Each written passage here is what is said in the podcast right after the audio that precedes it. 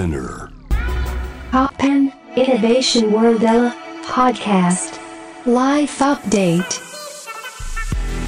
ノンがナビゲートしています。突版イノベーションワールドエラー。ここからはライフアップデート。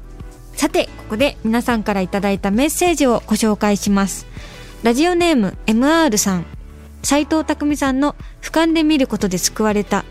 楽になったというお話がとても響きましたそれにしても斉藤さんの穏やかで低音の甘い声はまるでヒーリング音楽のようで心地よかったです。目の前で聞いていたのんちゃんはどうでしたか？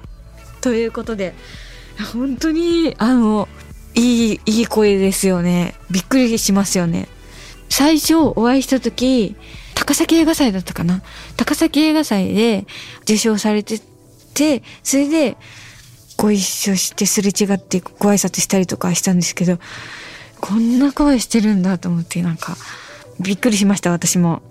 響きますよね。で私それで斉藤さんがテレビでサンシャイン斎斉藤さんをやってらっしゃったのを 見てたから、それがめちゃめちゃ好きだったから、その高崎映画祭の時に一緒になってエレベーターで、サンシャイン斉藤さんすごかったですって言って、なんか初めて会ったのに行ったりとかして世間話しました。あんなにふざけてたのに、そのエレベーターの中で本当に甘い声で、あ、ありがとうございます、みたいな感じで返してもらったから、なんか、そっか、こっちだよな、斉藤さんは、と思い直したりとかして、面白かったです。低音、憧れますね。な、なんですかね、短歌切るみたいなセリフがある時とか、怒りをぶつける時とか、やっぱり低音だとドスッとくるから、私も、このセリフは低く言おうとか、そういうプラン立てたりしますけど、斉藤さんの声って独特ですよね。本当に低音ボイスで響く上に本当に甘い雰囲気があるっていうか、色気が。私も色気が出せるようになりたいです。頑張ります。で、その俯瞰で見ることで救われたって話ってあれですよね、多分。自分が主人公じゃないんだって思う。人から見たら主人公じゃないっていうのをに気づいて楽になったっていう話ですよね。私も、あの話聞いたとき、ああ、なんかわかるっぽいけど、どういうことなんだろうって思っちゃって、後からなんか整理して、もうちょっと掘り下げればよかったって思ったんですけど、なんか自分にもあるなって思いました。目立ちたがり屋だから、だし、やっぱり自意識過剰なところあるんで、役者になったからには。だから、なんか、自分のちょっとした行動とかで、あの人にああ思われたんじゃないかとか、こう思われたんじゃないかとかって、なんか過剰に自意識が発動してしまうんですけど、それってやっぱり自分を中心、世界の中心に考えてるから、思うことなんだろうなとかって思って、斉藤さんはそれ、そこが楽になったんだっていうのがなんか、私はまだ自分が主人公な、だって思ってるのが心地よく思ってるから、意外でした。ね、ほん、本当面白い話でしたよね。楽しかったな、斉藤さんとのトークセッション。ありがとうございました。ラジオネーム、若弘さん。7月13日は誕生日ですね。おめでとうございます。いつも想像の遥か先を走り続けるのんちゃんにとって、これからの一年はどんな一年にしたいですか？何か始めたことややめたことなど、突破ストーリーがありましたら教えてください。ええ私の突破ストーリーここで話すんですか？なかあったかな？一年で？えー、っと、何か始めたこと、始めたことは、腹筋。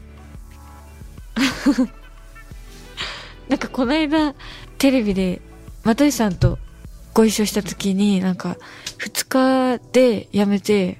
何日後かに一日置いてまた始めてみたいな感じで、ジョギングしてるっておっしゃってて、あ、そっか、じゃあ二日でやめていいんだみたいな話になって、私も腹筋始めて二日でやめてたんですね。でも、何日か後かにまたやって、やめて、またやってっていうサイクルにすることにしました。ちょ